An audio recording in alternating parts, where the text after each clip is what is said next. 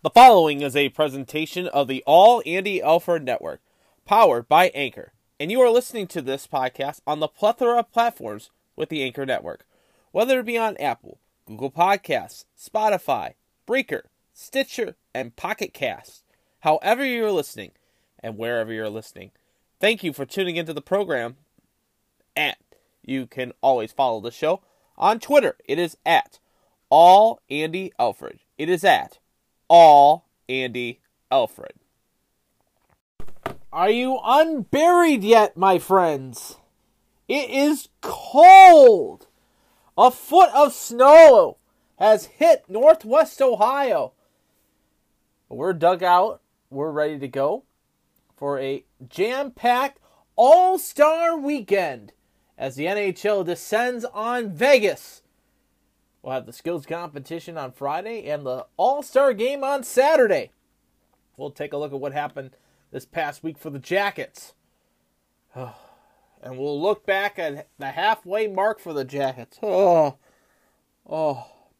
Walleye get a big win in Indianapolis. Now have SpongeBob night tonight at the Huntington Center. The stage is now set Super Bowl in LA. We're going to talk about it tonight because it's Burrow versus Stafford. It's the Bengals and the Rams. But that all gets pushed aside for tonight and this morning as the 25th Olympiad Winter Edition has begun in Beijing. We'll talk about the Olympics and so much more. We got about a foot and a half of snow outside. It's cold, but the sun is out and melting everything. I'm going to melt your heart today because it's time for All Andy Alfred. Guess who's back? All Andy Alfred. And a shot and a goal. 24 runs in the span of really shut out.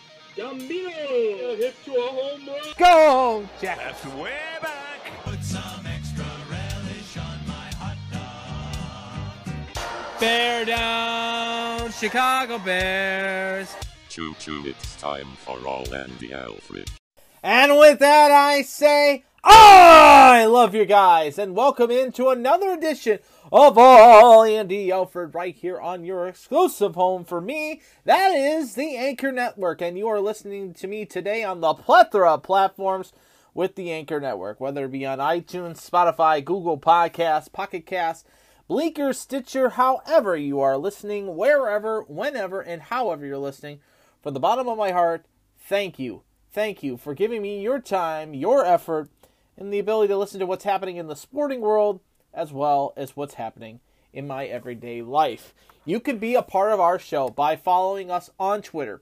It is at all Andy Alfred. It is at all Andy Alfred, as well as Facebook.com slash all Andy Alfred. So welcome into this show on this, the fourth day of February 2022. And yes, my friends, it is the first day for me at the age of 32 as yesterday I celebrated my 32nd birthday shoveling out snow all evening and all day long. Yesterday, as we do these, this show from Toledo, Ohio, is base camp, of course, and we were hit with Snowmageddon 2022 as we got a foot and a half of about a foot and a half of snow outside right now, outside of the headquarters. So you might be hearing in the background some plowing and some uh, some snow snow blowers running.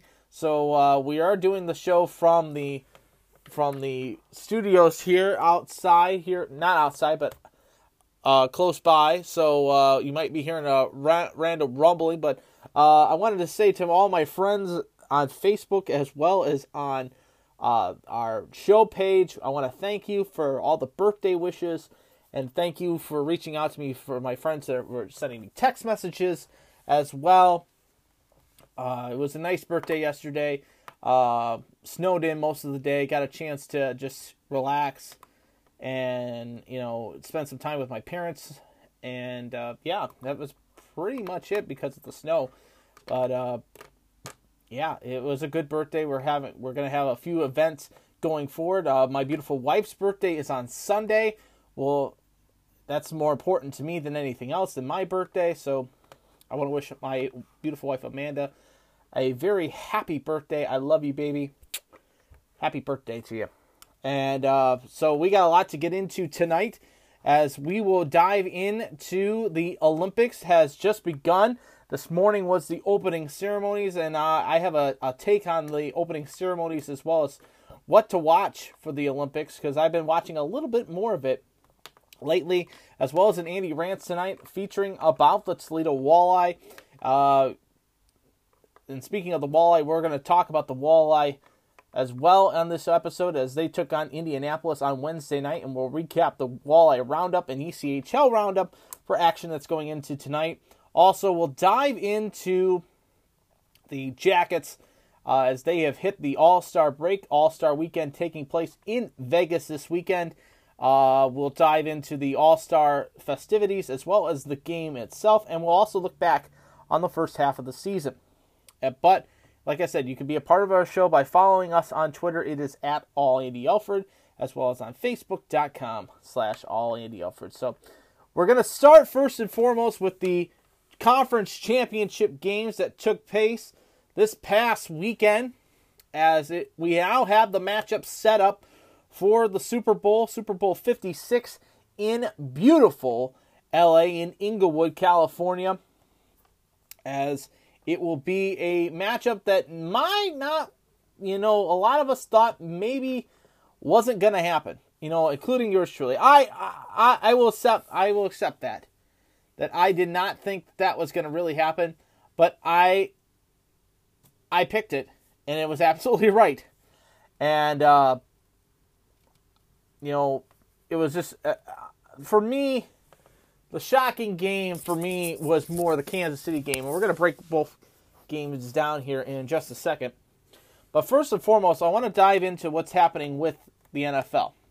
The NFL has two big cases going on right now in regards of like lawsuits. We're going to first start off with this Brian Flores situation. Now, Flores ha- was not hired as the coach. He was the former coach of the Miami Dolphins. Then he was hot. Then he was fired after two year, two seasons. Now the question is, what do you do with the Flores situation? Flores has, ch- has said that there is racism in his picking of being the not being the head coach of the New York Football Giants. Now to that I say, you know, I, I look at it and I'm like, it's not his coaching style and it's not a skin color situation. It's about a quarterback situation. And let me dive into that really quickly. The whole situation with Flores is that if he had, if ownership had to pick the right quarterback for the Dolphins, he still would be a head coach, in my opinion. He still would be a head coach. And here's why I say that. They wanted to get Justin Herbert. They wanted Justin Herbert. The Dolphins wanted Justin Herbert. And ownership said, "Well, we want more seats in the in the in the stadium." And the local connection would be Tua Tagovailoa.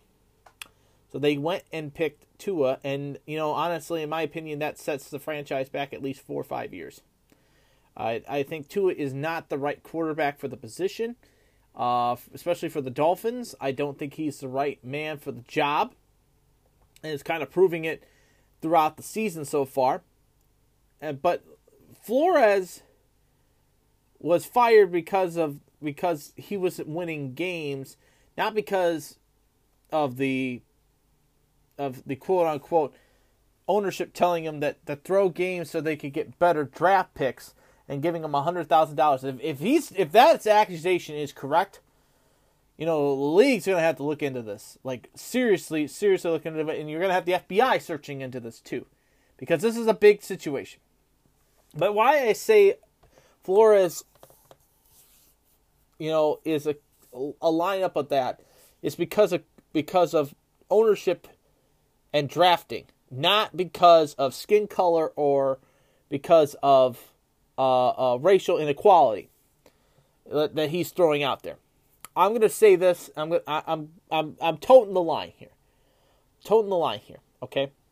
Know, Hue Jackson is now is going to join this Brian Flores firing or this lawsuit because he was told by the Haslams to throw games so they could get better draft picks at the same time too, and they were going to pay him more money because of that.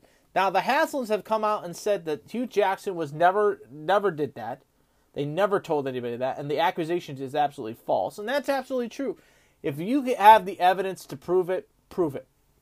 Now Flores was offered the job, was offered an interview by the Giants' new GM, who was originally with the Buffalo Bills. Now the Bills were out of the playoffs. They were eliminated by Kansas City. Flores was offered was was interviewed by the Bills, but they already in his mind they already had McDermott as the option as their head coach, the new head coach of the New York Football Giants, G-Man. He says it was racial inequality, ra- racism, that he got the opportunity to coach because of the situation. Okay. Okay. Like I said, you weren't a winning coach with the guys that you had on the team. You had two years with the with with Tua, and they were not successful. That franchise is set back at least 10, 15 years because of Tua. Give me that. Give me that right there. But it goes back to it goes back to coaching. You know, all the coaches that have been fired, look at the quarterback situation. Look at the quarterback situation. Okay? You've got the situation in Jacksonville. Terrible co- was Urban Meyer. He what he did was terrible. So now they're look they've got a new coach coming in. You've got the Giants uh, basically are denying the accusations Flores. Absolutely, and I, I totally agree. I totally agree. He's and then he went and applied and got an interview with John Elway and the and the Denver Broncos. So the Broncos didn't hire him, and he said that you know Elway was drunk when he met him, and blah blah blah blah blah. Denver pulls out all the files and all the meeting paperwork from him, and basically says, you know, we met for three and a half hours. We drove, we flew up to Connecticut for him, and it wasn't the he wasn't the right man for the job. So I totally, totally agree. You know, it, it, it you throw all that together there, and it's just, I, I, I just don't get the situation. I really don't. I'm not fully dived into it, but this situation with Flores, if he was a, if if they had Herbert instead of Tua, I think Flores would still be the head coach of Miami. So it's ownership and drafting for them, which really screwed up. So it's the general manager should be should be really scolded for that. But then the whole factor that you know Flores was told to to throw games. It's if that is true, and that is real, we got some problems. We got some serious problems. Same way with with Hue Jackson, uh, Hue Jackson. The Haslams have come out and have never ex- Jackson never accepted the blame for losing games. He never took the exception that he was losing games. It was always his players. And this is dating back to the 2018 and 2019 seasons before they fired. And they got they got Jawinski, Jawinski in. Hue Jackson, if you look at the quarterback situation that he was dealt with, you know, he had a young Baker Mayfield out of the situation, but before Baker, it was just a ragtag group, of guys playing. It was the rotation of a quarterback in Cleveland. It really was. So you have to come to the realization that you know some people aren't meant for coaching. You know, some people are meant for being an offensive coordinator or defensive quarterback or a running back coach or a quarterbacks coach or what have you. But to use the race, use racism as an excuse, and how you're not getting hired because of that, come on, man, you're better than that. You're better than that. Look at what you had. Look what you had around you. You were set up for failure because of it. So, you know, that's my opinion on it. And then the second situation is what's going on with, with the new Washington team. Now, the Washington football team is not the Washington football team anymore. They're not the quote unquote Redskins from the Washington football team. Not anymore. They are now called the Washington Commanders. However, that's a that's one of the new things. But the big thing is what's happening on DC. As Daniel Snyder has is withholding findings from the NFL investigation. And this is coming out from ESPN. I'm reporting this. Is the House Committee for Oversight and Reform also released a second document Friday shows that how the team requested a written investigation for Beth Wilkinson law firm when she was hired to conduct an internal investigation of the team. Now the investigation the document reads that the commissioner Roger Goodell previously condemned condemned that the league cannot release internal investigations because Wilkinson's presented her findings orally, not physically. The documents released Friday were provided by the NFL as part of a league response to the congressional investigation into what the committee calls a decade long toxic work environment under the Daniel Snyder administration. And I know it was a it's a it's a mess in Washington. You know, you, you, you throw a new name and some new paint and new colors and new uniforms on it. It's the same owner. It's the same bad team. Just telling it like it is. It's the same bad team, same ownership. It's all terrible. Absolutely. It's all terrible. So, there's that. There's that piece for you. So, we're going to keep investigating on all that, of course, and that leads into Super Bowl week, which is this upcoming week. Now, to give you some perspective on next week's shows, we will have our regular All Andy Alfred. It'll be taped on on Monday night.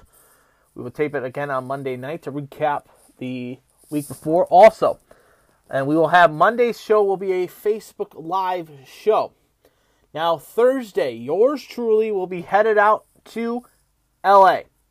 We're going to do the show live. We're leaving Wednesday night into Thursday. I'll be headed out to LA to do to hit the Radio Row to do a day at Radio Row, do the broad, do all Andy Alfred with the call tag from Miami, not Miami, but LA. My apologies.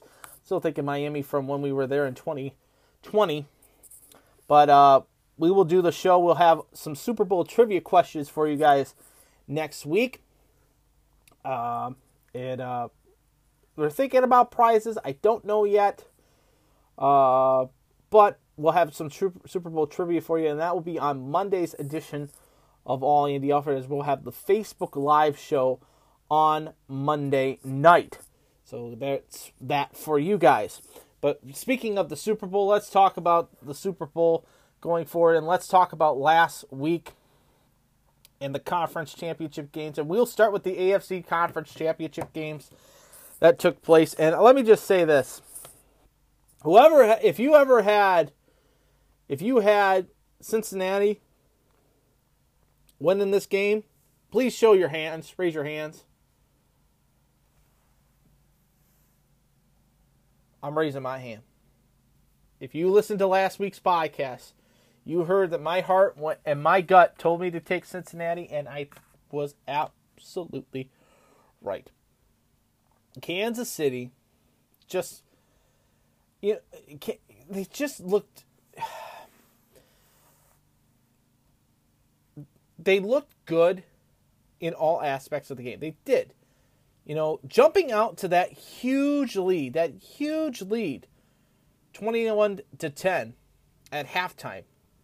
You know, just says something. But the fact that the Bengals found a way to rally and to come back like they did is absolutely outstanding. Absolutely outstanding. As last Sunday, at Arrowhead.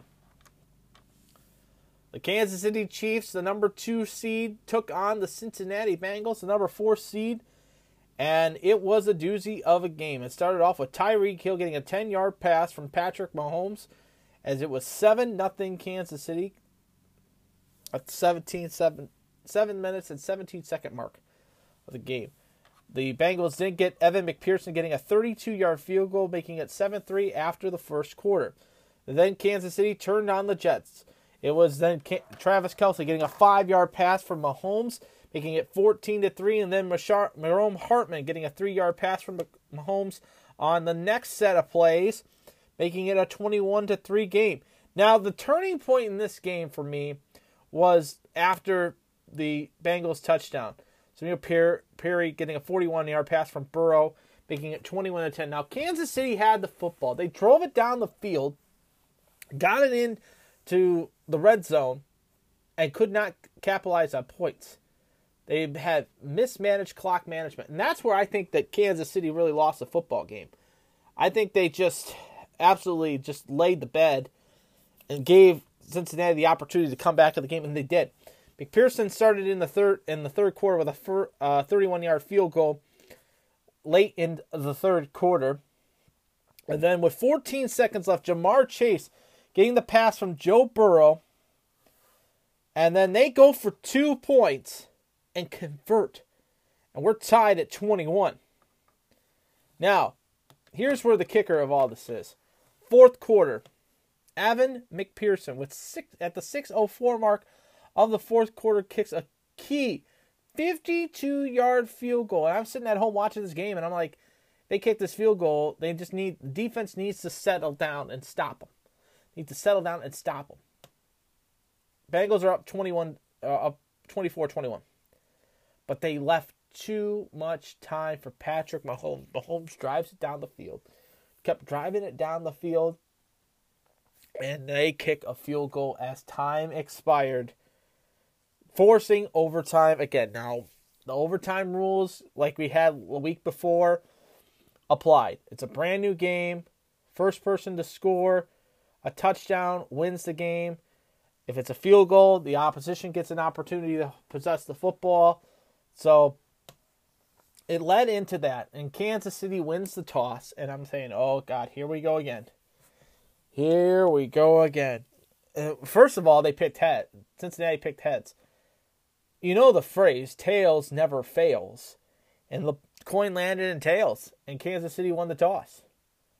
They received the football, took it down the field, but then one of the key plays of the game in the overtime session. Three plays into the overtime session.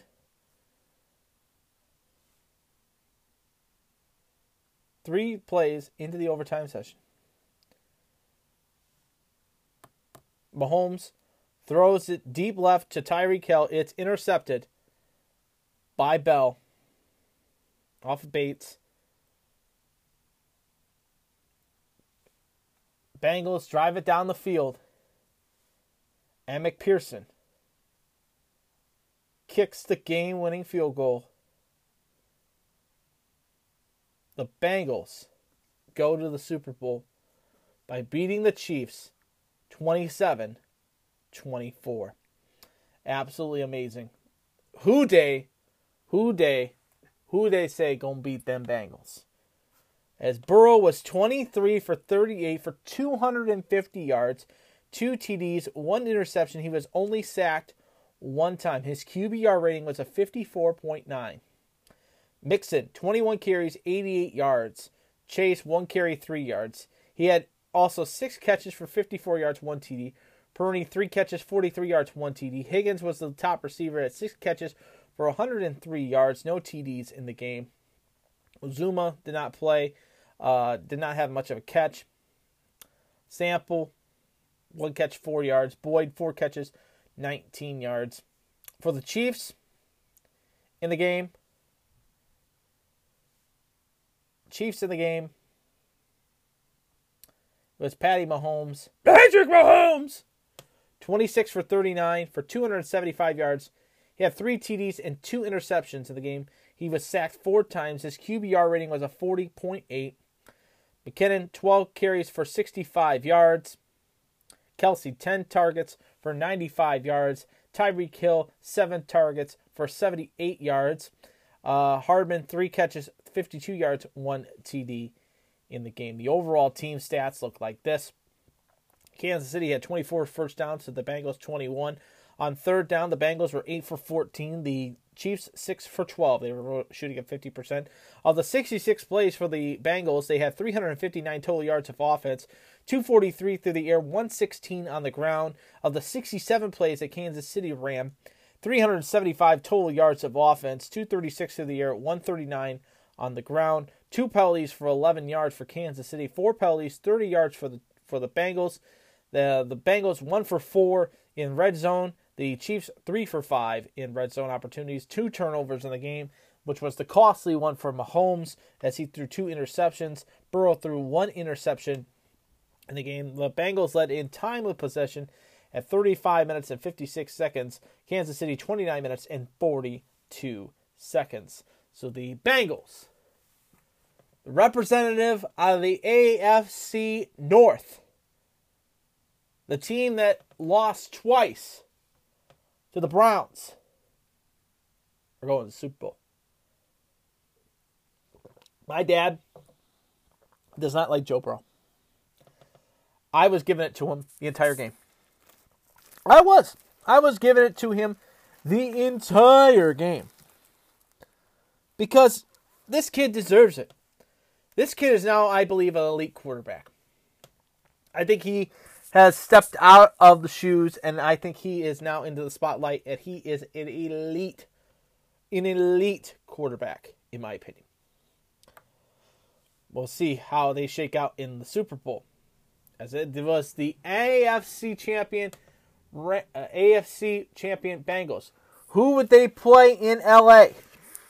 Would they be playing Jimmy Garoppolo and the San Francisco 49ers or Niners or would they be playing Matthew Stafford and the LA Rams? The Rams coming into the game have lost two straight games against San Francisco including the week 18 performance that got San Francisco into the playoffs. Now San Francisco I think ran out of was going to run out of this team. I didn't know if it was going to be in the championship game or at the Super Bowl. I figured it was going to be the Super Bowl. A lot of a lot of me said that you know San Francisco it was going to be a rematch of a Super Bowl for the past the Bengals and the 49ers. But it wasn't the case. Stafford really stepped up to the plate and I I was very very very happy with him. And you know and his targets are just absolutely money. Especially Cooper Kupp, Because we had no scoring in the first quarter. It went back and forth. We didn't get our first touchdown until the 846 mark of the second quarter. When Cooper Kupp was targeted by Matthew Stafford for a 16 yard pass, Matt Gay with a kick, it was 7 0. But then Deebo Samuel from the San Francisco 49ers caught a 44 yard pass from Jimmy Garoppolo. And Robbie Sala goal kicks it on the uprights, and we're tied at 7. Gould kicks a field goal at the gun in the second quarter. It's 10 7 after 30 minutes. Third quarter, George Kittle kicked it up a notch, putting a little bit more salt in the Rams' wound. With less than a minute to play in less than two minutes to play in the in the quarter, he was targeted by Garoppolo, a 16-yard pass, 17-7 in favor of the Niners. Now, I was thinking that San Francisco was going to win it after that. They could shut it down. But Stafford and the Rams find a way to get things done. Cooper Kupp, again, another great target from Stafford. Gets an 11 yard pass. It's 17 14. Now I'm saying to myself, the, the Niners, all they need to go is go down the field. And they couldn't. They couldn't get down the field. Turns it over. Gay kicks a 40 yard field goal at 6.49 to go in the reg- in regulation makes it 17 17. Niners try to get something going. Again, fail an opportunity. Turn it over. Rams get the football. They kick a field goal, a 30 yard chip shot 20 to 17. 49ers try again to get down the field, set up a field goal to try to win it. They don't succeed. And for the first time, officially, in the history of the National Football League, we will have a home team playing in the Super Bowl. As it will be the Rams with their huge win over San Francisco, getting over the hump finally. The third time is the charm. Rams with a big 20 to 17 win over the San Francisco 49ers. The overall team stat, overall box score looks like this.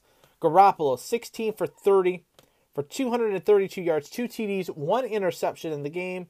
His QBR rating was a 71%. Deebo was targeted seven car- with seven carries for 26 yards. Mitchell 11 carries, 20 yards in the game. He, but Samuel was car- targeted four times for 72 yards, 72 yards catching for one TD. George Kittle two catches, 27 yards, one TD in the game. Uh, Mitchell three catches, 50 yards, no TDs in the game. For Matthew Stafford, it was 31 for 45 with two TDs and one interception. He had 337 total yards of offense. He was sacked twice. QBR rating of a 61.9. Uh, Akers had 13 carries for 48 yards. Mitchell 10 carries, 16 yards for the Rams. Cooper Kupp was targeted twice for two touchdowns. He was had 11 receptions for 142 yards. OBJ got nine catches for 113 yards. Burton five catches, 57 yards. Higbee two catches, 18 yards as well. The overall team stats, like I mentioned before, the Rams had 25 first downs to San Francisco's 16. On third down, the Rams were 11 for 18, where the Niners were 3 for 9. The Rams were 0 for 1 on fourth down. Of the 76 plays that the Rams ran, they totaled 396 total yards of offense. 326 of it was through the air, 70 yards on the ground. For the Niners, they ran 50 plays for 282 yards, 232 through the air, 50 yards on the ground. Uh, the Niners one for one in their red zone attempts. The Rams two for six in that one. The Rams only had two penalties for 10 yards. San Francisco six penalties, 54 yards. Both teams turned over the football once, and they were interceptions by both Stafford and Garoppolo. The possession arrow went to the Rams at 35 minutes and 39 seconds to the San Francisco 49ers 24 minutes and 21 seconds. So the Rams get over the hump, find the gold, and win. And they are now the NFC representatives for the Super Bowl, and the stage is now set as it will be the NFC champion LA Rams taking on the Cincinnati Bengals, the AFC champions. On Super Bowl Sunday, this upcoming Sunday, the 13th, the day before Valentine's Day, at SoFi Stadium in LA, 6:30 kickoff on NBC. So it's good to see that. We like I said, we will talk all about the Super Bowl next week on All Andy Alfred. So we will be in LA on Thursday for Radio Row, and then we will be at uh, we will be in LA on Thursday for for the Super Bowl coverage, and Monday we'll be here at the studios to recap what's happening this pe- past weekend, which will be the Pro Bowl. The Pro Bowl taking place this upcoming Saturday. Excuse me, this upcoming Sunday, three o'clock. Uh, AFC versus NFC on ABC. You know, no money line on that. It's really a AFC is favored by one point. But who really bets on the Pro Bowl? It's like it's like the All Star game in the NHL, which is happening this up this, this weekend. And it's like I'll say this: the the world of athletic All Star games is happening all in one spot. You have the NHL All Star game, which was happening on Saturday, and the NFL Pro Bowl on Sunday. Coincidence? I think not. I think not. So we'll see how that all shakes out. As you're listening to All Andy Alfred today, right here on the Anchor Network, whether it be on iTunes, Spotify, Google Podcasts, Pocket Cast, Breaker, Stitcher, however you're listening, wherever and whenever you're listening, thank you for tuning into the show tonight. And now let's hit the ice. As speaking of All Star games, the NHL has hit the All Star break. Well, let's take a look back on. Let's take a look back on the. Let's take a look back on the Jackets. Oh, God in heaven. It's time to fire the cannon, and it's time to put on your jackets.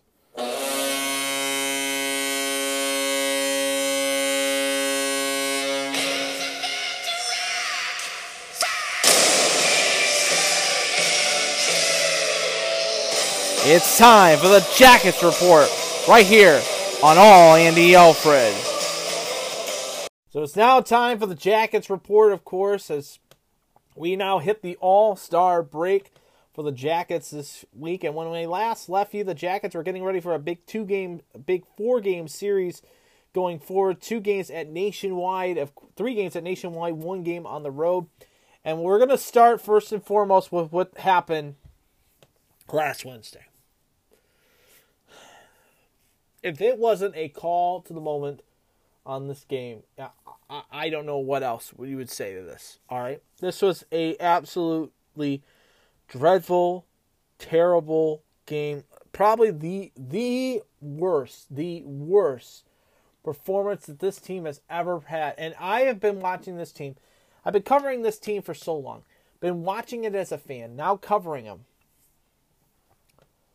This game on Wednesday, on Wednesday, last Wednesday, was honestly the worst game I have ever witnessed in my entire life. And that's going back to a few weeks ago when they played Florida and lost 9 to 2. That game plays into comparison to what we saw last Wednesday.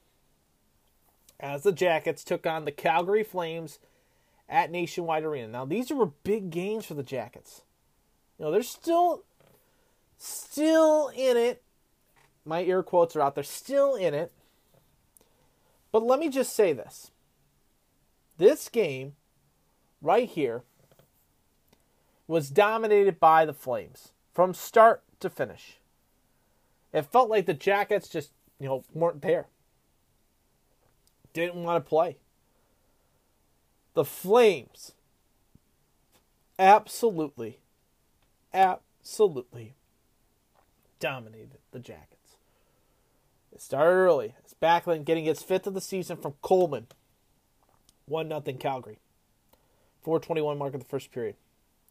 In the second, Mangiapane getting his 19th of the season on a tip shot from Zanzanoff and Milan Lucic. It's 2 0 Flames.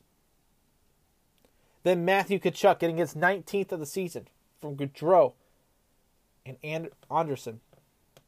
3 nothing Flames after 40 minutes. And I'm saying to myself, okay, we can, let's rally. We get opportunity, we can rally, we can come back. No. Lindholm, his 14th of the season, 30 seconds into the third period. From Gaudreau and Hanifin. It's 4 nothing Flames. And then Branson, his first of the season from Asrana. 5 nothing Flames. And then Tkachuk again, his second of the night, 20th of the season from Gaudreau on a snapshot, beating Merzlikins. And that was the final. Jackets fall to the Flames. 6 nothing. Merzlikins was held out to dry in this game. And I say that because the Flames put 62 shots on goal. 62 shots on goal. What am I watching? A league game? 62 shots on goal, and Merzlikins stops 56 of them. You never, ever, ever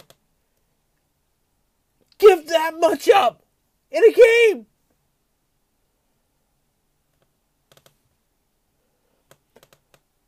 Merzlikins should have had a star, the number one star in this game, because of how many shots he faced.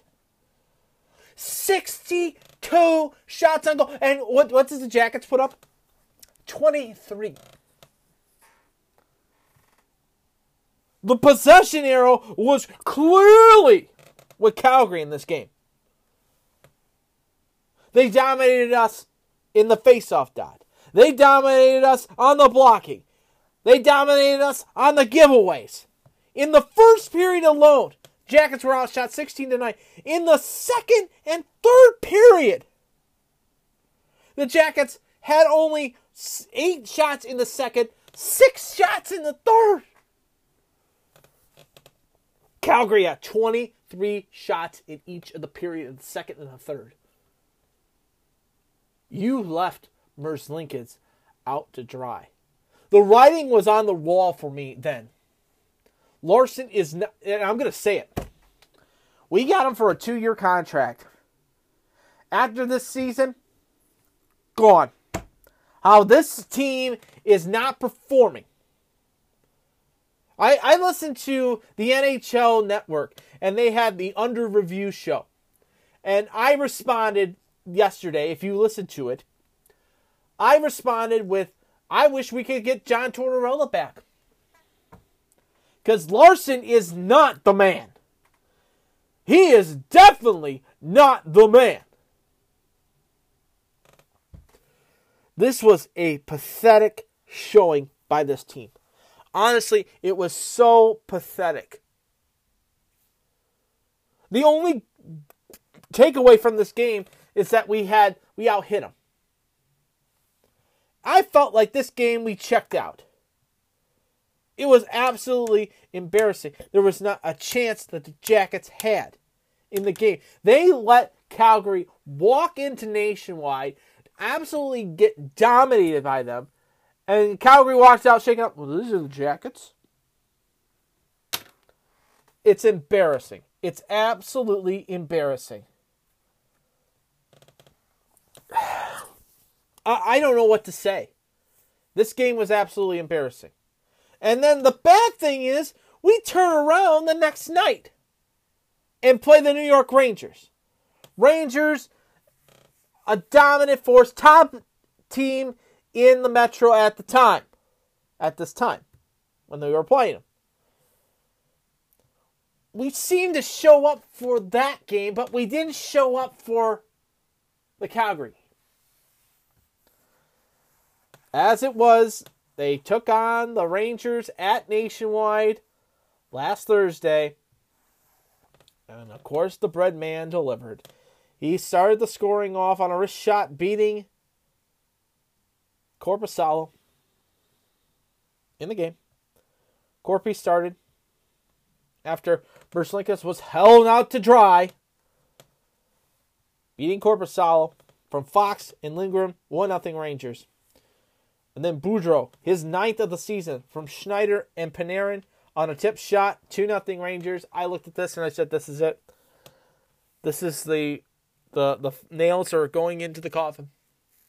And they are. This team is this team is a joke. This team is a joke. Bullshit to Jarmo Kekalainen saying that this is a reload. This is this is a rebuild. I don't care what you say. It's a rebuild. This team is this team is a joke. But you know, it was they had bright spots in this game. Nyquist getting his 11th of the season from Line A and Jenner. It's 2-1. And then Jenner then tying it up at the 726 mark on the power play.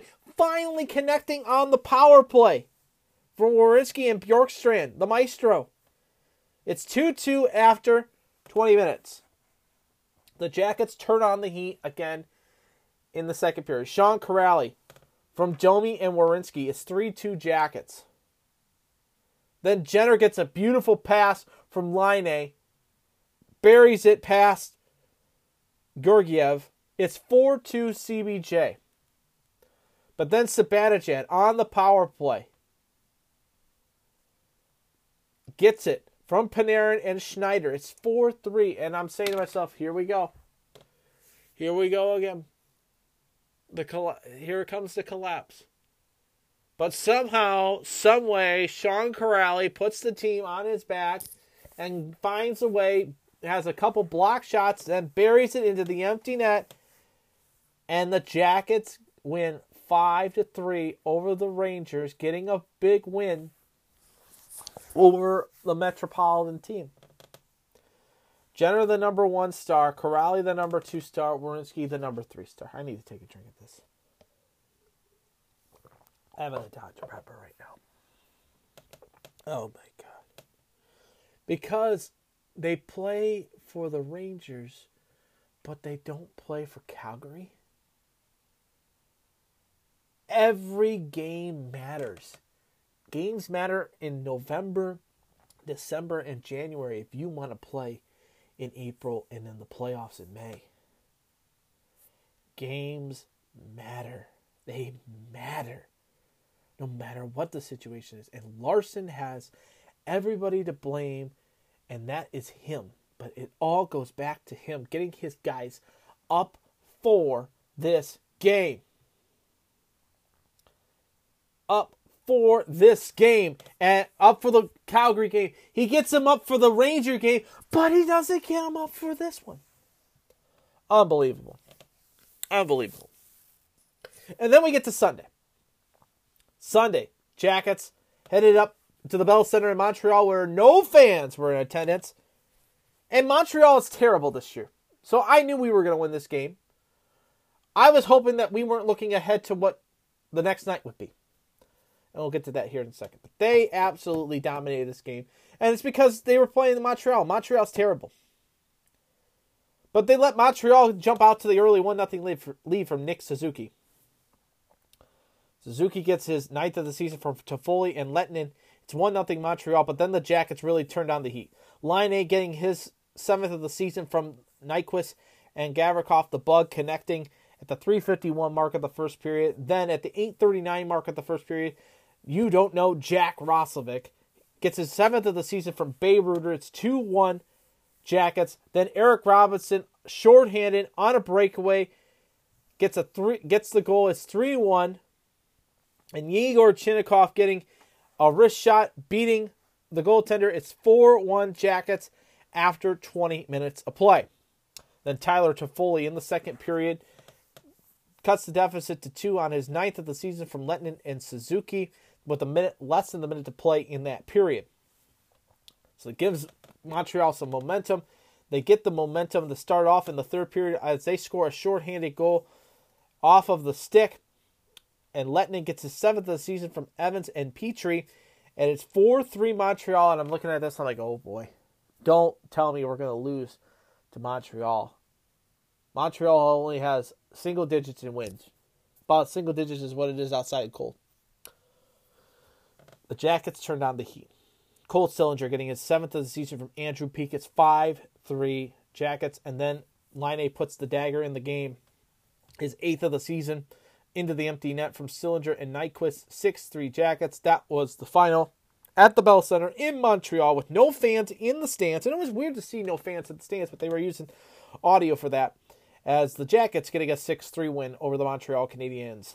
Uh, Eric Robinson, the number one star, Artemi Lettinen, the number two star, Colt Sillinger, the number three star. Shots on goal in the game went as followed for Montreal. In the game, they had a total of 35 shots. The Jackets had 36 shots on net. Jackets led in the faceoff down to 54% to 40 to 46%. Both teams over on the power play. The Jackets were out hit by the Canadiens 29 to 17, out blocked by the Canadiens 18 to 7. They had 10 giveaways and 5 takeaways for the Jackets. They led in that department. The Jackets outshot both Montreal in the first and second, and Montreal outshot them in the in the third 17 to 12. So the Jackets a big win in Montreal. Could they continue the momentum? They went back home the next night to play the Florida Panthers. Now, this is a big game. Florida is the best team, I think, in the Eastern Conference. I think they are the front runner now for the Stanley Cup, and that's my really honest opinion. They're becoming the front runner, and you know the analytics. They're playing this money ball kind of situation with uh, like Billy Beane playing the analytics, getting the right guys at the right price.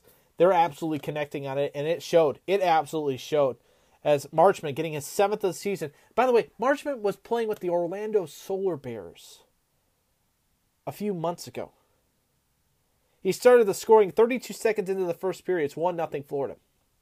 And then Sam Reinhart getting his 13th of the season. It's 2 1 Florida. 2 0 Florida.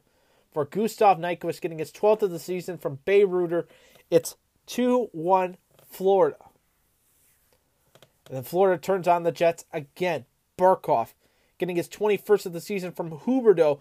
Huberdeau's 46th assist of the season. Ekblad, his 30th assist of the season on the power play. And that's what killed the Jackets. Power play really, you know, the penalty kill really sucked. Honestly, really sucked. Reinhart, again, his second of the night. It's 4 1 Florida on a tip shot from Marchment and Londo. It's 4 1 Florida. Before the bug, Patrik Laine getting his ninth of the season from Voracek on a wrist shot, beating Sergei Bobrovsky. It's 4 2 Florida after 20 minutes. Reinhart then gets a hat trick in this game. He gets his 15th of the season. It's 5 2 Florida at the 427 mark of the second period. For Emil Bemstrom getting his second of the season at the 534 mark of the second period. Not even a minute later, trying to get it bounced back. Bemstrom is second from Roslovic and Domi. It's 5 3 Florida. And then Line unassisted on a breakaway, getting in the goal. It's 5 4 5 4 Florida. And when that happened, I thought the Jackets were building the momentum. I really did. I'm sitting there watching the game with my father, watching the game, and we're looking at this. I'm like, you know, they got momentum. I think they could do it.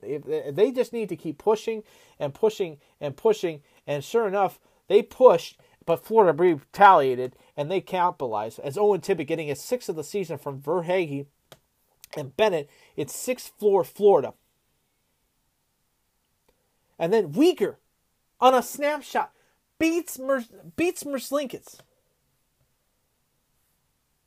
Beats the goaltender Merzlikins. It's 7-4. Florida. They pull Merzlikins at the end of the second period. Korpisalo comes in. He gives up only one goal in that third period. That was Marchment getting a hat trick. Excuse me, his second of the night. 8 for Florida. And that was the final.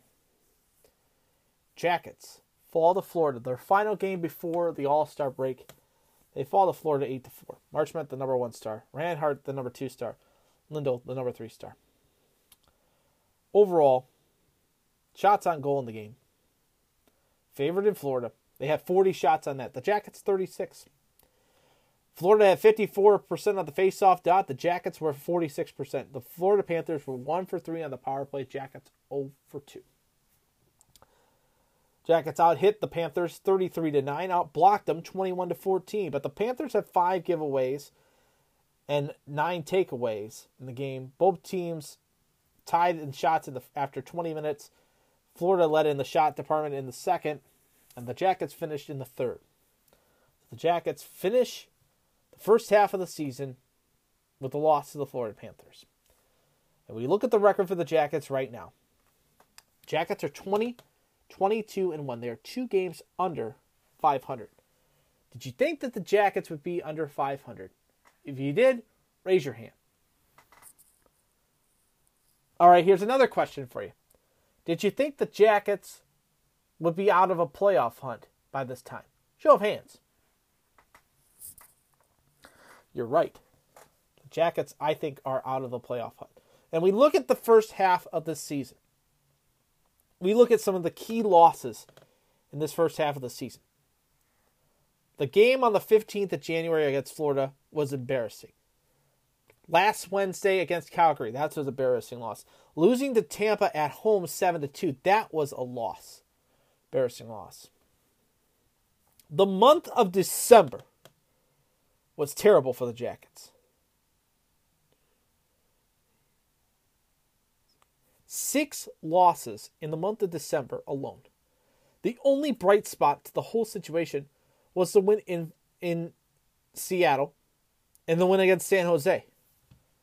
Losing to Washington 3 to 1 at Washington, losing to Dallas 3 to 2 was terrible. Losing to the Leafs 5 to 4 when that game was really 5 to 2. You look at November, losses in Vegas, losses in Seattle, back to back losses against Washington and New York, the bright spot winning against Detroit. You know, this team is just, I don't know, it's inconsistent. And then the second, you know, opening night, the big win against Arizona, the big win against Seattle, but then losing to Detroit. You know, for me, the slide began the loss to Washington in November really started beginning the slide. When losing two of their last three, winning in Arizona was big, but you know the Coyote they shouldn't have never won that game. They they came back and won in a shootout. Losing in Vegas, you know, and looking at the overall stats of the team right now.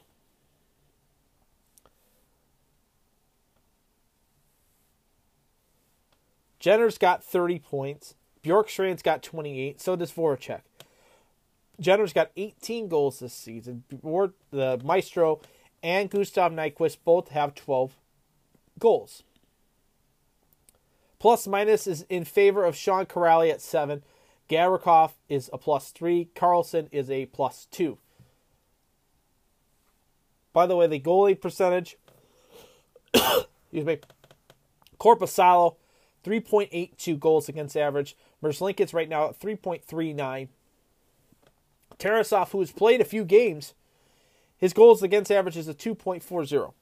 His save percentage is at 9.937. Merzlikins, 0.905. Korpisalo, 0.887.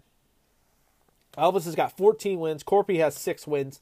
Tarasov has none. Merzlikins only has two shutouts this season. So there's that. The power play percentage, Jackets ranked 30th in the NHL. The two behind them are Montreal and Arizona. Penalty kill. Jackets rank actually pretty good. 16th at 80% of their penalty kill. It's not bad.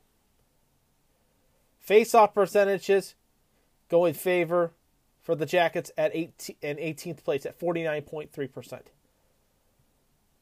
Shots per game. Here's the big one. The Jackets have the worst in the NHL. They average 35 shots a game. Worst in the NHL of all 32 teams.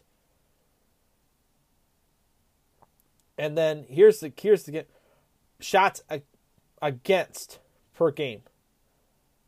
It's the Jackets at 35.4%. That just says something. That just says something. The Jackets are now off. They will have a few days off as the All Star game takes place this weekend. We'll get back at it on Tuesday night at Capital One Arena as it will be the Jackets taking on the Washington Capitals. Big game for the Jackets there. Then they travel Thursday up to Buffalo to battle the Sabres. And then Saturday afternoon, 12:30 puck drop. They'll ta- next Saturday will be against the Montreal Canadiens. So there's that laid out for you. Those are games that have been canceled and postponed because of COVID. So they're moving some games around for that. So there's that for you. And by the way, of that schedule going forward, the Jackets will have a total of five uh, of the games that they are making up. Five of which will be road games: Washington, Buffalo, Montreal, then to Calgary, then back to the United Center in Chicago before they return home to play the Buffalo Sabres, and then at home against the Toronto Maple Leafs. And then they're technically back into the regular schedule with Florida and Carolina. So there's that for you. Looking at the standings going into going into this All Star break, Florida top spot in the Atlantic, and I think they're they they proved that they are the top team. I think in the Atlantic Division, and they're proving that they're the top team. I think in the Eastern Conference at 32, 10, and five with 69 points. Uh, Tampa 30, 10, and 6 with 66 points. Toronto is in third at 29, 10, and 3 with 61 points. Metropolitan Division top division top team is the Carolina Hurricanes at 31, 9, and 2 with 64 points. The Rangers are 30, 13, and 4 with 64 points. The Penguins are in third at 27, 11, and 8 with 62 points. The wild card standing looks like this Washington holding the top spot at 25, 13, and 9 with 59 points. Boston 26, 14, and 3 with 55 points. On the outside looking in are the Detroit Red Wings at 20, 21, and 6 with 46 points. The Jackets in fourth position at 20, 22, and 1 with 41 points. The Islanders are 39 games played, are 16, 17, and 6 with 38 points. Philadelphia is 15, 22, and 8 with 38 points. Buffalo 14, 24, and 7 with 36, 35 points. The Devils 15, 25, and 5 with 35 points. Ottawa is 14, 22, and 4 with 32 points. And Montreal is rounding out the Eastern Conference at 8, 29, and 7 with 23 points. And they have played 44 games this season in the Western Conference is a little bit more hard to pick out who is going to be the playoffs. The East is pretty much pretty much set. The West is a little bit different story. In the Central Division, it is led by the Colorado Avalanche, Felix's, Lucas's Colorado Avalanche at 32, 8 and 4 with 68 points. Nashville holding the second spot at 28, 14 and 4 with 60 points. Minnesota 28, 10 and 3 with 59 points. In the Pacific Division, it is the Vegas Golden Knights at the top spot at 27 16 and 3 with 57 points. The Kings 24 16 and 7 with 55 points. The Ducks 23 16 and 9 with 55 points. On the wild card race, St. Louis holding the top spot at 26 13 and 5 with 57 points. Calgary, their huge win against Columbus really helps them. They're in the wild card, their second wild card position at 23 13 and 6 with 52 points. Outside looking in, see as the Edmonton Oilers at 23 16 and 3 with 49 points. Dallas 23 18 and 2 with 48 points. San Jose 22 20 and 4 with 48 points. The Vancouver Canucks at 20 20 and 6 with 46 points. Winnipeg holding spot at 18 17 and 7 with 43 points. Chicago 16 23 and 7 with 39 points. Seattle 15 27 and 4 with 34 points. And the worst team in the Western Conference is the Arizona Coyotes at 11 30 and 4 with 26 points. That is the the updated standings going into the All Star break. It's the All Star break will be taking place starting tonight as it is the skills competition, seven o'clock on ESPN as well as on Sportsnet. It will take place from T-Mobile Arena as well as at the Bellagio Hotel, as well as the Discover NHL Fountain Faceoff will debut at 2022's All Star Game, presented by the presented by DraftKings Sportsbook in Las Vegas on Friday. Vegas, uh, by Chief Officer Stephen Myers, is a perfect place to, and the backdrop to do something outside the venue as well as inside. And we did a fair amount of research, and it says that we settled on what we think is one of the most iconic spots in Vegas, which is the fountains in Bellagio, to do it. And they're going to do like a shot contest where they'll have Huberdeau and Gaudreau will be among the the debut in the Fountain Face-Offs. For that one, it will be Gaudreau, Jordan Eberle, Roman Josi, Nick Suzuki, Zach Werenski from the Blue Jackets, and Mark Stone, as well as former U.S. national team Joey Louis Davidson, and she'll be participating in the Fountain competition. So, new other news and notes around the NHL besides the All Star game. Pat Verbeek is now hired as the new general manager from the Anaheim Ducks. He was an assistant in the Red Wing organization as well as the GM of the Grand Rapids Griffins.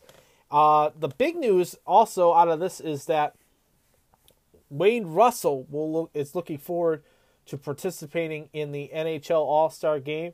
Russell, a member of, which is the son of Kurt Russell and actress Goldie Hawn, will participate in the NHL All Star Weekend. So they're adding a little flavor to it as well. The they're also going to have a game of 21 where they'll be players will be shooting at shooting a puck at a scorecard of different playing cards and they have to draw the 21 no matter what the shot is. I like that idea. Of course, you'll have the fastest skater, accurate shooting. It, it's one of those events that you you look forward to all year. You really do. Uh, we will not have Alexander Ovechkin, Tom Wilson, and Yo- and Jordan Maslin will represent will represent the Metropolitan Division as uh, Gaudreau will now be the new captain of the Metropolitan Division as Alexander Ovechkin tested positive for COVID 19. So he is in COVID protocol as well. So we're looking forward to it, the All Star game. Um, I'm looking forward to the address for uh, Bettman. He'll meet with the media. I think it's either tonight or tomorrow. I want to hear where the new the next Winter Classic will be next year. He makes usually makes that announcement at All Star Weekend, as well as discussing about the players not going to be participating. I wanted his full opinion on the players not participating in this year's Winter Olympics, and we'll get to the Winter Olympics here in just a little bit. As you're listening to All Andy Alfred tonight, right here on the Anchor Network, whether it be on iTunes, Spotify, Google Podcasts, Pocket Cast, Breaker, Stitcher, however you're listening, wherever you're listening. Thank you for tuning in. And now let's keep hitting the ice and let's talk a little walleye hockey as well. It's time to hit the pond.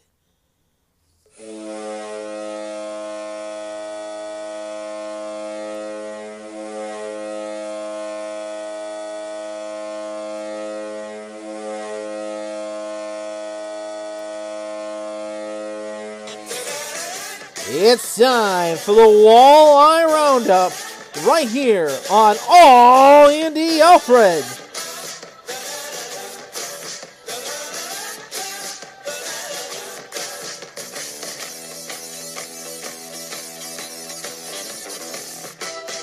So it's now time for the Walleye Roundup and ECHL news and notes around the East Coast Hockey League, of course. And we're going to start first and foremost with what happened last weekend, the weekend of the 28th of January, as the, as the Walleye took on the Indianapolis Fuel at Indiana Farmers Coliseum in the capital city of Indianapolis, Indiana, on the fairgrounds.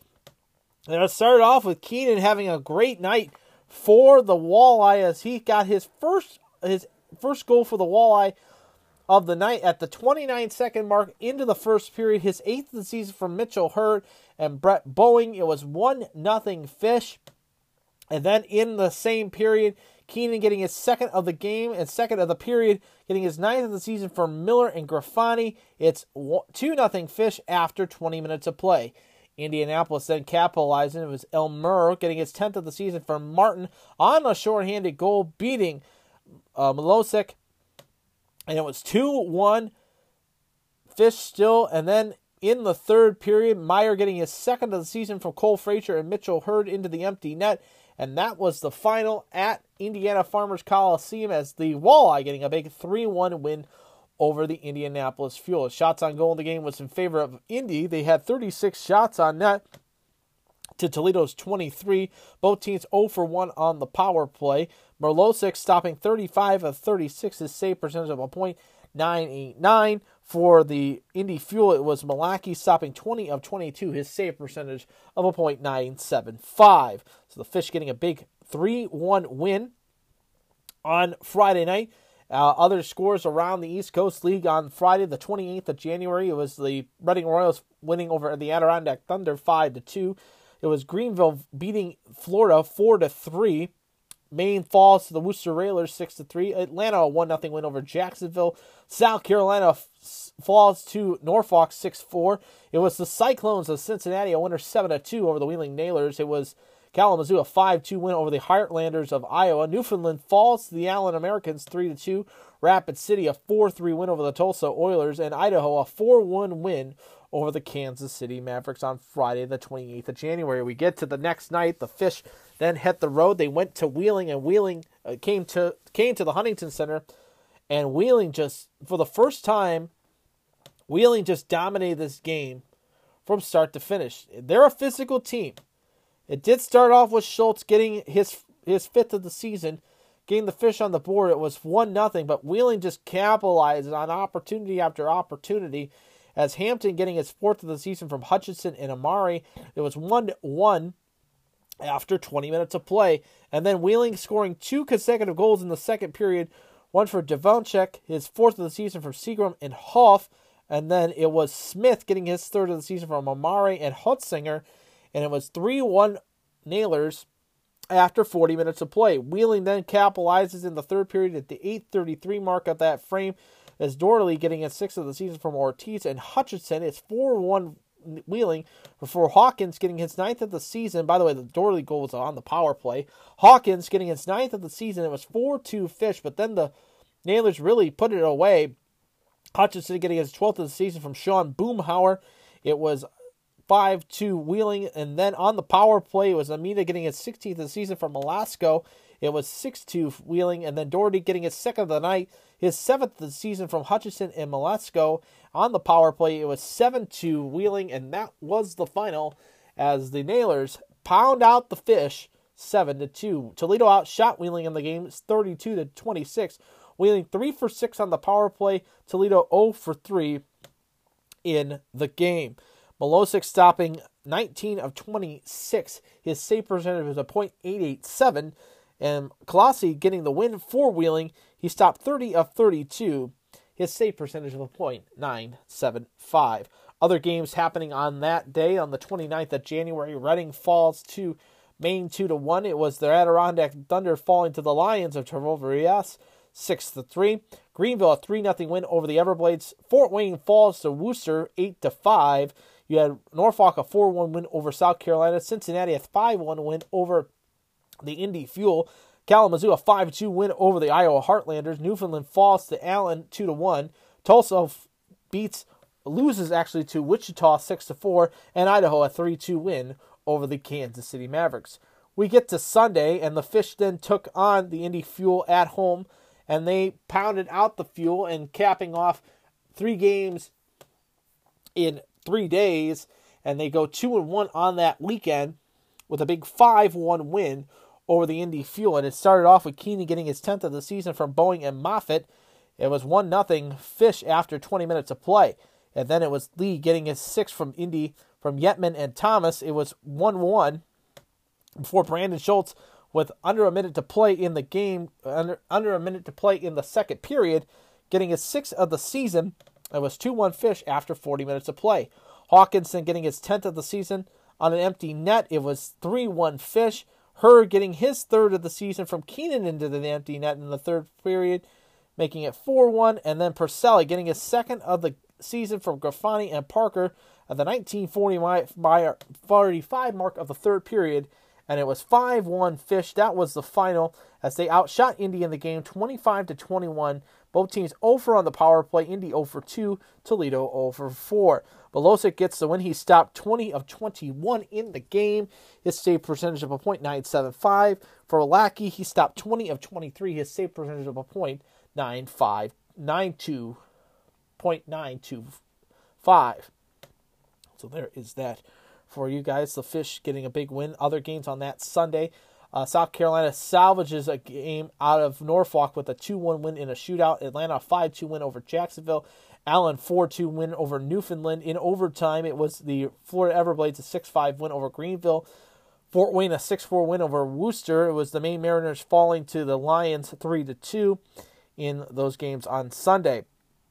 Monday, Orlando beats Utah, falls to Utah three to two on the 31st. On February 1st, it was Kansas City a 2-1 win over the Tulsa Oilers. Then we get to Wednesday, this past Wednesday, the Fish took on the Indy Fuel at Indiana Farmers Coliseum, and the Fish getting a big 6-3 win over the Indy Fuel. It started off with Mitchell Heard's fourth goal of the season from Keenan and Marriott. It's 1-0 Fish. Then in that same period, at the 13:48 mark of the period, it was Parker from Fraser, and it was two nothing Fish after 20 minutes of play. And then Randy Gazzola getting his seventh of the season from Park and Tomlick, making it a three nothing Fish lead. And then Brandon Schultz in that same period at the 18:37 mark of the second period, getting his seventh of the season from Hawkins and Pernini. It's four nothing Fish.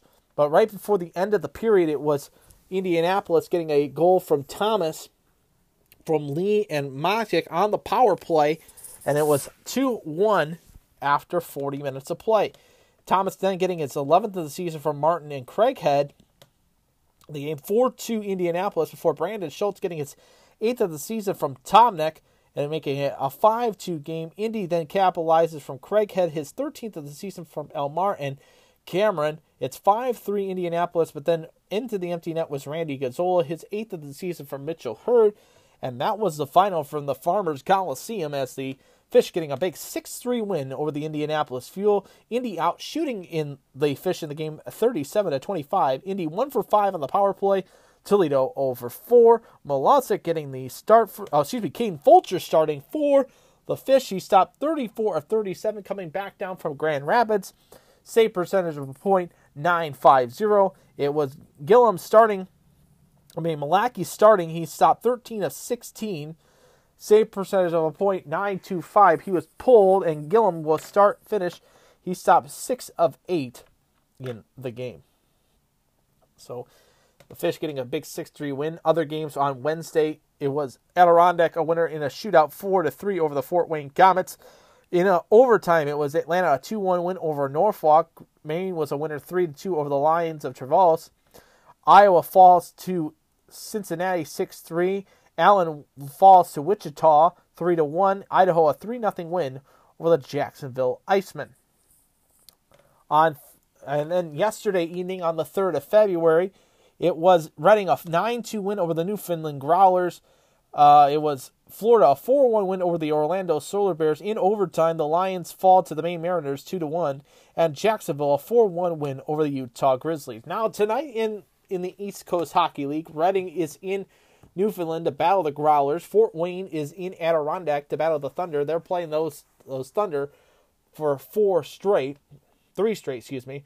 Florida travels to Orlando the battle of the Solar Bears. Norfolk is in Greenville the battle of the Swamp Rabbits. Kalamazoo is in Worcester the battle of the Railers. Wheeling is at home against Indianapolis. Tulsa is in Allen to battle the Americans. Rapid City is in Kansas City to battle the Mavericks. Idaho is in Wichita to battle the Thunder. Jacksonville is hosting on the road in Utah. The Fish are on the ice tonight. 7:15 puck drop.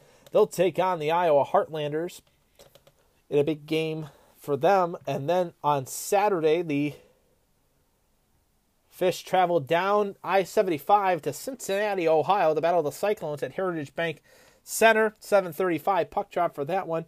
Sunday's slate sees them back at home against the Indy Fuel 515 puck drop for that one. So big slate for the Fish. News and notes around the East Coast Hockey League for you as well. The big news, of course, is that the Newfoundland Growlers will have a will break the barrier in the NA in the East eh, for the in all of hockey as they will have their first coach that will be a woman. She will coach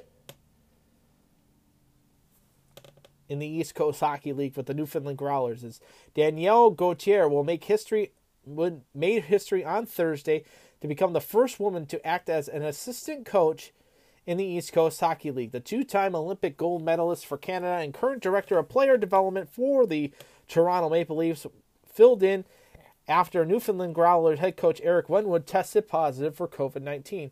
Nathan McIver will take over as acting head coach, and Gauthier will be uh, the assistant on Thursday and Friday's game. This natural progression for Gauthier, who transitioned into coaching almost immediately following her decorated playing career.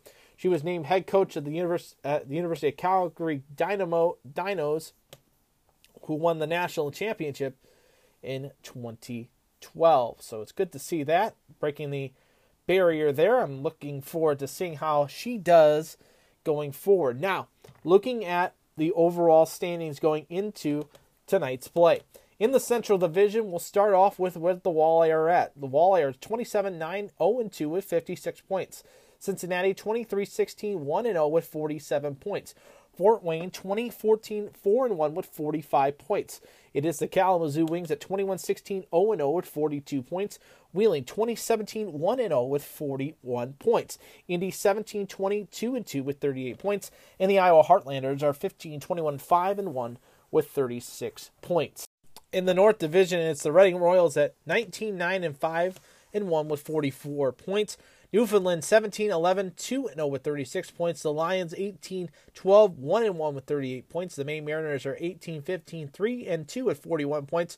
The Adirondack Thunder of Evan Pivnik Evan Picnic's team 15 17 2 0 with 32 points, and the Worcester Railers are 15 18 1 1 with 32 points. In the Mountain Division, sees the Utah Grizzlies at the top spot at 26 14 2 1 with 55 points. Idaho 24 16 0 1 with 49 points. Rapid City 21 16 3 and 2 with 47 points.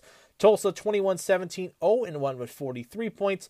You also have the Allen Americans at 17 16 4 and 1 with 39 points. Kansas City 19 21 and 1 with and 0 with 39 points. And the uh, uh, and the Wichita Thunder at 15 21 5 and 0 with 35 points. The South Division sees the Jacksonville Icemen at the top spot at 23 13 2 and 1 with 49 points. Florida 23 13 3 and 3 with 52 points. Atlanta 23-15 2 and 1 with 49 points. Orlando 20-16 3 and 0 with 43 points. Greenville 13-15 4 and 3 with 33 points. Norfolk 14-19 2 and 2 with 32 points and the South Carolina Stingrays are 14-22 4 and 0 with 32 points. That is the updated standings going into this weekend's play as you are listening to All Indy for tonight right here on the Anchor Network, whether it be on iTunes, Spotify, Google Podcasts, Pocket Cast, Breaker, Stitcher, however you're listening, wherever and whenever you're listening. Thank you for tuning into the show tonight. And now let's dive a little bit more in. And of course, we're going to talk about it. It's that time. It is the 24th Olympiad. It is Beijing 2022 is underway. We are actually two days into the competition. If you think about it, is we started off on Wednesday. It was day negative two as mixed doubles curling is taking place. And you know, I've been watching a lot of that, and I really like Team Canada's play. I like their play. The two, those two are really good at throwing the rock and putting it into the house really well. Uh, Team USA looks really good. I'm surprised at how good Team Italy is. They're perfect so far through the through the mixed doubles. Been watching a lot of that. Last night I watched the Nathan Chen and the Olymp and the uh, figure skating and the team competition. I thought he did very very well. Uh, I like the kid out of uh, out of Italy as well. He looks just like a coworker of mine. I I, I, I was a little shocked at that, but it, the Olympics come once a year, and tonight, this morning was the opening ceremonies. And if you get an opportunity to watch it, watch it and watch it towards the end. I really was really moved at the piece at the end. Um, if you look at all the when the athletes are coming in, the representatives that will that come in with the flag bearer is holding a snowflake with the team with the with the country's name on it. Now it is absolutely absolutely cool to see the team country on it and then they take all those team names and lock it into a snowflake and that turns into the cauldron for the Olympics and it is absolutely one of my favorite scenes to see the lighting of the cauldron and it was absolutely beautiful. Uh, it actually brought a little tear to my eye. So the the Olympiads are underway here at in Beijing. They are a 13 hour time difference, letting you know that ahead of time. So as you go to bed, the events are happening. So and then when you're waking up, the events are ending. So a lot of it, if you're watching on NBC, it's going to be tape delayed. The best bet, if you have it on Buckeye Cable System, it's going to be watching it on CBC. They have round the clock coverage of this Olympiad that's in Beijing, and this is the first of first city to host both the summer and the winter games. And I like it that the curling club is actually the water cube where Michael Phelps broke the record. Now it's holding the curling taking place, and then the, where the basketball stadium was taking place is where the ice hockey team is, and of course hockey is underway in the Olympics, as it is the women are playing right now. The Canadian women absolutely destroying Switzerland in their opening round matchup by a score of 12 to 12 to 1. Uh, the United States getting a big win over Finland 5 to 1. But they've lost their top assistant captain to a leg injury. She's done for the tournament. Uh, like I mentioned before, Canada beat China today in the mixed curling, mixed doubles, eight to six. United States an eight six win over Sweden in the round robin tournament. There'll be action tonight as it will be Norway and Austria, Switzerland and Sweden, and then the prelims tonight at 11:10 it will be Canada taking on Finland in women's hockey. So looking forward to that. The luge, we have our first medal events that will take place today, tomorrow at tomorrow morning, as it will be cross country skiing as it will be the women's 700 7.5 kilometers and 7.5 kilometer skeleton. We also have the 300 3,000 meters speed skate for women. Also, you'll have the biathlon as well, the mixed relay, the 4x6 relay as well. So the and ski jumping's final round will take place as well. So looking forward to that. Really looking forward to that tomorrow as well as tonight. So the Olympiad is underway in Beijing, China. So with that also in mind, let's take a look at our other sports as well. Uh, let's talk about a little bit about the LPGA. The LPGA crowned their champion last weekend, as it was the. Let me see, pull it up here. Uh, here it is. Here it is. It was the Gainbridge LPGA Boca Raton Open, and it was Lydia Ko shooting a combined 63, 70, 72, and 69, 14 under par to win the tournament. You look at the final results of it. It was Lydia Ko, and then in second place was Danielle Kang. She finished in second place. Uh, yeah, she finished in second place. Let's see here, pull it back up here.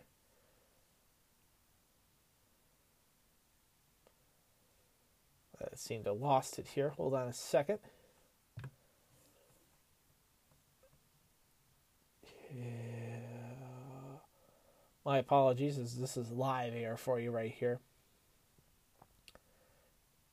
Don't need top golf. We need women's golf. Here it is. Here for you. Yeah.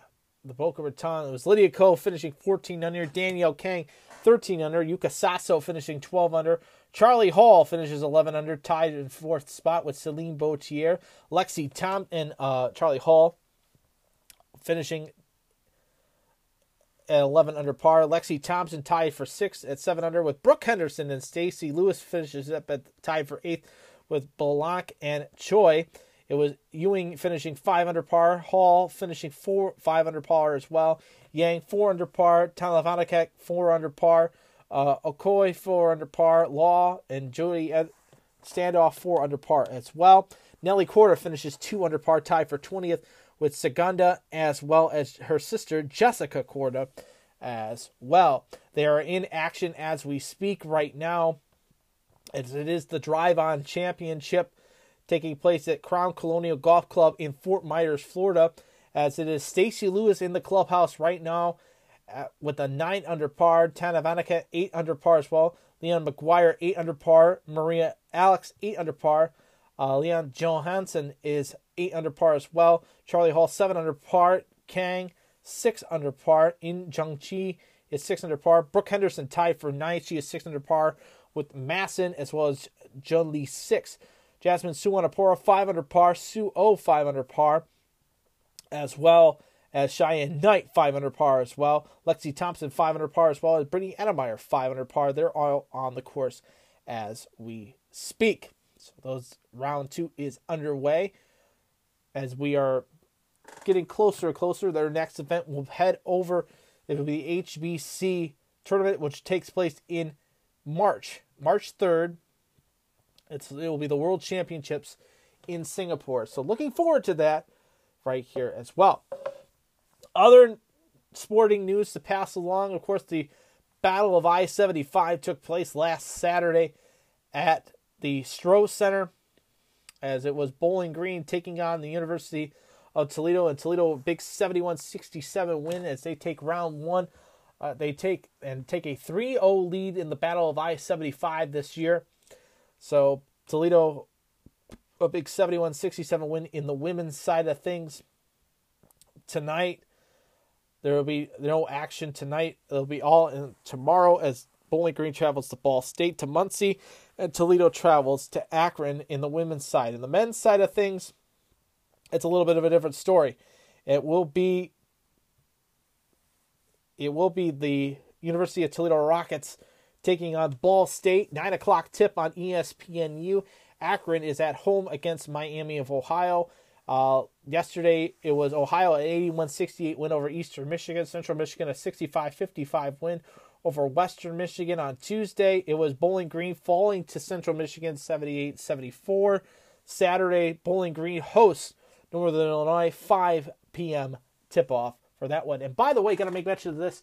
Speaking of hockey, the Bowling Green State University ho- men's ice hockey team will battle Minnesota State this weekend. Minnesota State, the number one team in the country and a part of the CCHA. They travel to the Slater Family Ice House for a doubleheader games Friday and Saturday. Get to the slate, possibly see the upset of the number one seed in all of college hockey. As you are listening and listening to All Andy Alfred tonight, right here on the Anchor Network, whether it be on iTunes, Spotify, Google Podcasts, Pocket Cast, Breaker, Stitcher, however you're listening, wherever and however you're listening. Thank you so much for tuning into the show tonight. And now we've hit the end of our program. It's now time for Andy Rants. So it's now time for Andy Rants. And again, I want to thank you for tuning into the show tonight. If you haven't hit the subscribe button yet, then what are you doing? Hit the subscribe button. We're going to be doing podcasts next week twice on Monday as well as on Thursday live from LA, Inglewood, California for Super Bowl 56 as it will be the the Los Angeles Rams hosting being the home team against the Cincinnati Bengals. So it's now time for Andy Rants tonight and tonight we are going to have a discussion about a post that we've seen on our airways. Now, I had a gentleman post this to me, send this to me off of Instigator Hockey, and this is a big talking point for yours truly. And this is a big one. So I'm going to read it as follows, and then I'm going to give you my take. Since the start of this page, I have posted under the name hashtag hit somebody, not in a reference to the Warren Zevon song, which is good, uh, of the same name. It is due to growing up into Toledo and Toledo hockey. If you've ever been to a game in Toledo, you would understand the reference. Up until this point, I have missed only one game. However, this year I have paid more attention to some, for some reason, to the people attending these games.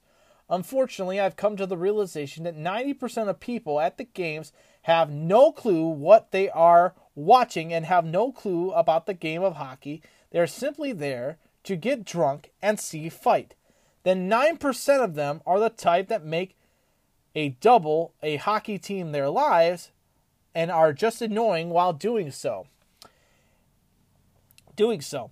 You buy these game worn jerseys at auction for about $900 and walk around like you're special. I understand and fully appreciate the fact that the money goes to charity and that and that's amazing. But in the same breath, you're paying that much money for a jersey of a guy paying playing double a hockey, double as hockey, and will be selling insurance in a few years back up in Moose Jaw. Then we have the one percenters that are understanding the game and watch the and watch hockey. The people that have become somewhat cringe to me based on off of people that attend yelling and having no idea what they're yelling about. Booing when penalties are plain and simple and the entire fan base is just embarrassing. When you yell and chant, it's just horrible and dumb. I despise walking into the Huntington Center realizing what I must endure for the next three hours just because I love hockey. This is what gets me right here. Winterfest did me in this year. The whole experience was just a joke to me, starting with the price of tickets to me, starting to the price of tickets to the overall experience. This was an overall huge failure for me. Not to mention the treatment by the Toledo Fire hockey team. Now, the fire department has their own hockey team here in the city of Toledo. And they were charged $6,000 to play a game, which was a charity game at Fifth Third Field against a team out of Massachusetts who they brought in. This is the same group of men and women that help you in the city. And how do you show the show your appreciation for all they do? Charge them six thousand dollars to play a game. How horrible is that? I totally agree. It is completely disrespectful. You may ask what the point of all this is. I just felt like the need to get out. For me, hockey in Toledo died when the storm folded and the sports arena closed. I'm sorry if you feel differently, but Saturday games when the stands were only had 22,000 people was the best time and where the real fans show up. Now we have a bunch of people showing up having no clue what's going on, but they're quote unquote hockey fans. However, due to this realization, I don't want to use this name that references the this disappointment of a franchise and fan base. Hit somebody must be retired. I'll read some of the other thing. Totally respect your views on things. I agree with you a lot. Although it's I'm not that old enough to really say I I watched the storm all that much. I was young at the time and only went to a few games when my dad wasn't working. It's annoying that more people have more than half of the people show up to the games are just drunk and people looking around looking for somebody to yell at. And the diehard fans are pretty annoyed, and we all know who they are. But the walleye and the sport of hockey saved my life.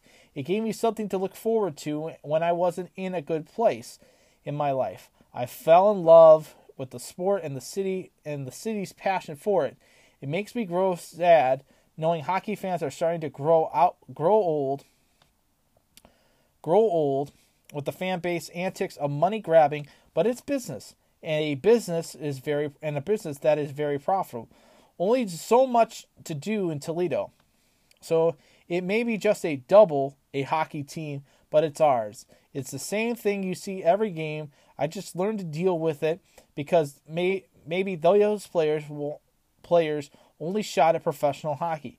And I think it I like to think we've got them as close to the show as possible in a barn like the Huntington Center. That was Gerald Atkins posted on their on the page. Somebody wrote, "Well said, well said. Thank you for speaking the truth. Love it. I remember the storm." What about bands that create created the song? You infringe on the right from In Theory. You know the logo belongs to the Thunder Bay Fighting Walleye. Somebody copied it. Uh, I was Dukes the Dogs for a period. Okay, so let me get into what that was all about. I totally agree with this gentleman. This gentleman is absolutely right. The fan base to me has just grown,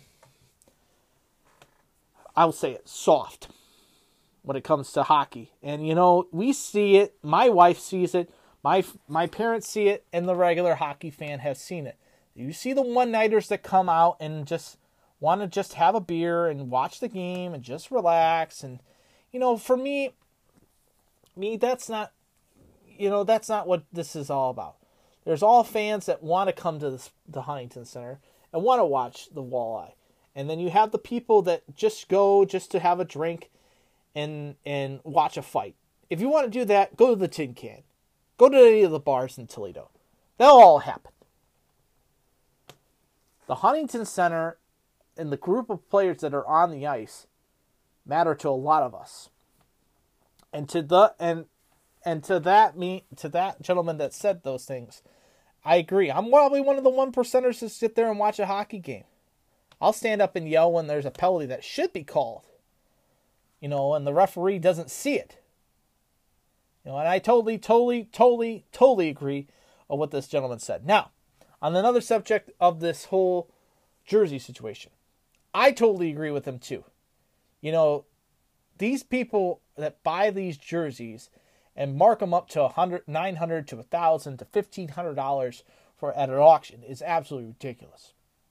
I like what the walleye are doing this weekend. Sunday they're doing the uh, walleye retro the walleye um, alumni team and they're doing a raffle. They're having 17 jerseys from the raffle. You put five dollars into the for a ticket or five for 20 and you get a jersey that if you your number pulled you get a jersey. I wish they would do that more than they would do the do the uh, do the uh, do the auction because I mean you get more money I think in my opinion more people having the opportunity to win a jersey instead of the person that you know will go and buy spend a thousand dollars and flip it and turn it and put it on eBay or put it on Facebook Marketplace. And a few years ago, the Don Cherry jerseys that went on sale I was absolutely disappointed because the Don Cherry jersey and the jerseys that was the red and black with the black hooks, red and black hooks. These people were buying the jerseys one, two, three at a time. They should limit the jersey sales to one person, one jersey per person. At the time, they were people were buying two, three, four at a time, and I, sh- I, I pardon my language, but I shit you not, turning it around, taking a picture of it in their car as they're going back home, putting it on their marketplace. So with all the specialty jerseys, like tonight's game is a SpongeBob jersey. You know there'll be people trying to buy auction and buy those jerseys.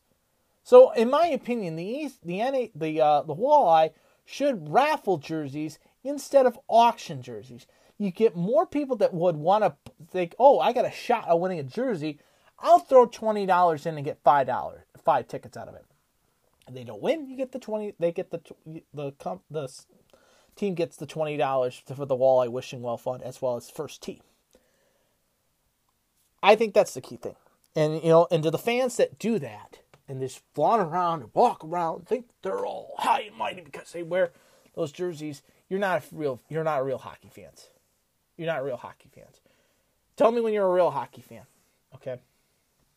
And now the third thing out of that whole th- uh, of the whole thing, and that is the whole fire department getting charged. I think that is the, the most ridiculous thing ever. We did research on this, and uh, we found out it cost us cost the Walleye two point four million dollars to build the rink, have that rink installed, have it operational for the whole Winterfest. Because the average cost of a rink by ice rink events is about, you know, about one point eight million dollars. So with this big event, it was gonna, and that was a duration of two weeks, from build to unbuild, with the with the with the rink. This was a whole month basically.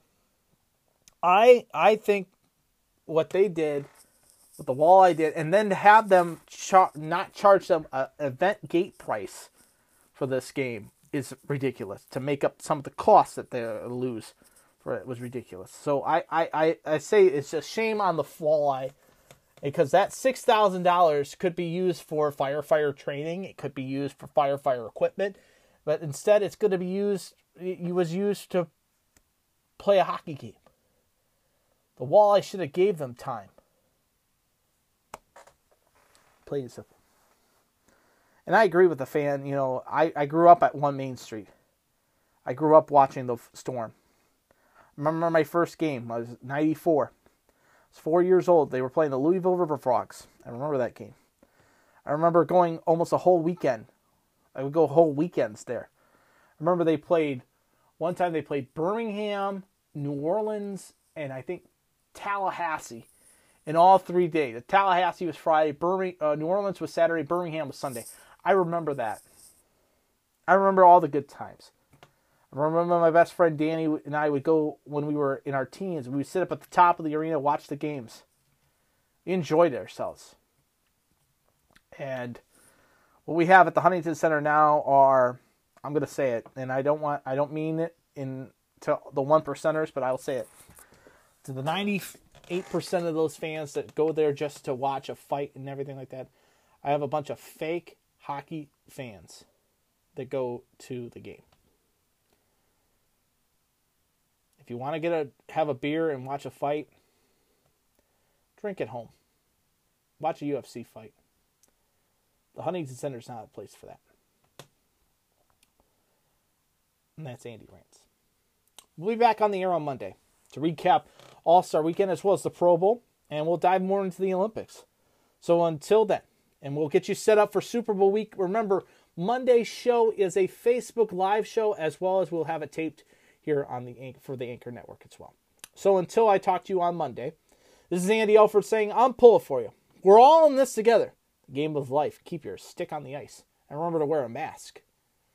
And to the teams you root for at home, into my teams, go Jackets. Even though it's the All Star break, go Walleye. Get the job done tonight. We'll be down at the Huntington Center for the game tonight. Being the wife and a bunch of us. Go Falcons. And Who Dey, baby. And go Team USA and go Team Canada. The Olympics are underway. Victory is sweetest when you have tasted defeat. Have a great weekend, everybody. I'll talk to you on Monday for another edition of All Andy Alfred. Love you. Talk to you guys then. This has been a presentation of the All Andy Alfred Network, powered by Anchor. You've been listening to Andy tonight on the plethora of platforms with the Anchor Network, whether it be on Apple, Google Podcasts, Spotify, Stitcher, and Breaker. However you listen, wherever and whenever you're listening. Thank you again for tuning into the show tonight. You could be a part of our show by following us on Twitter. It is at All Andy Alfred, as well as Facebook.com slash All Andy Alfred. The podcast is performed each week right here on the Anchor Network.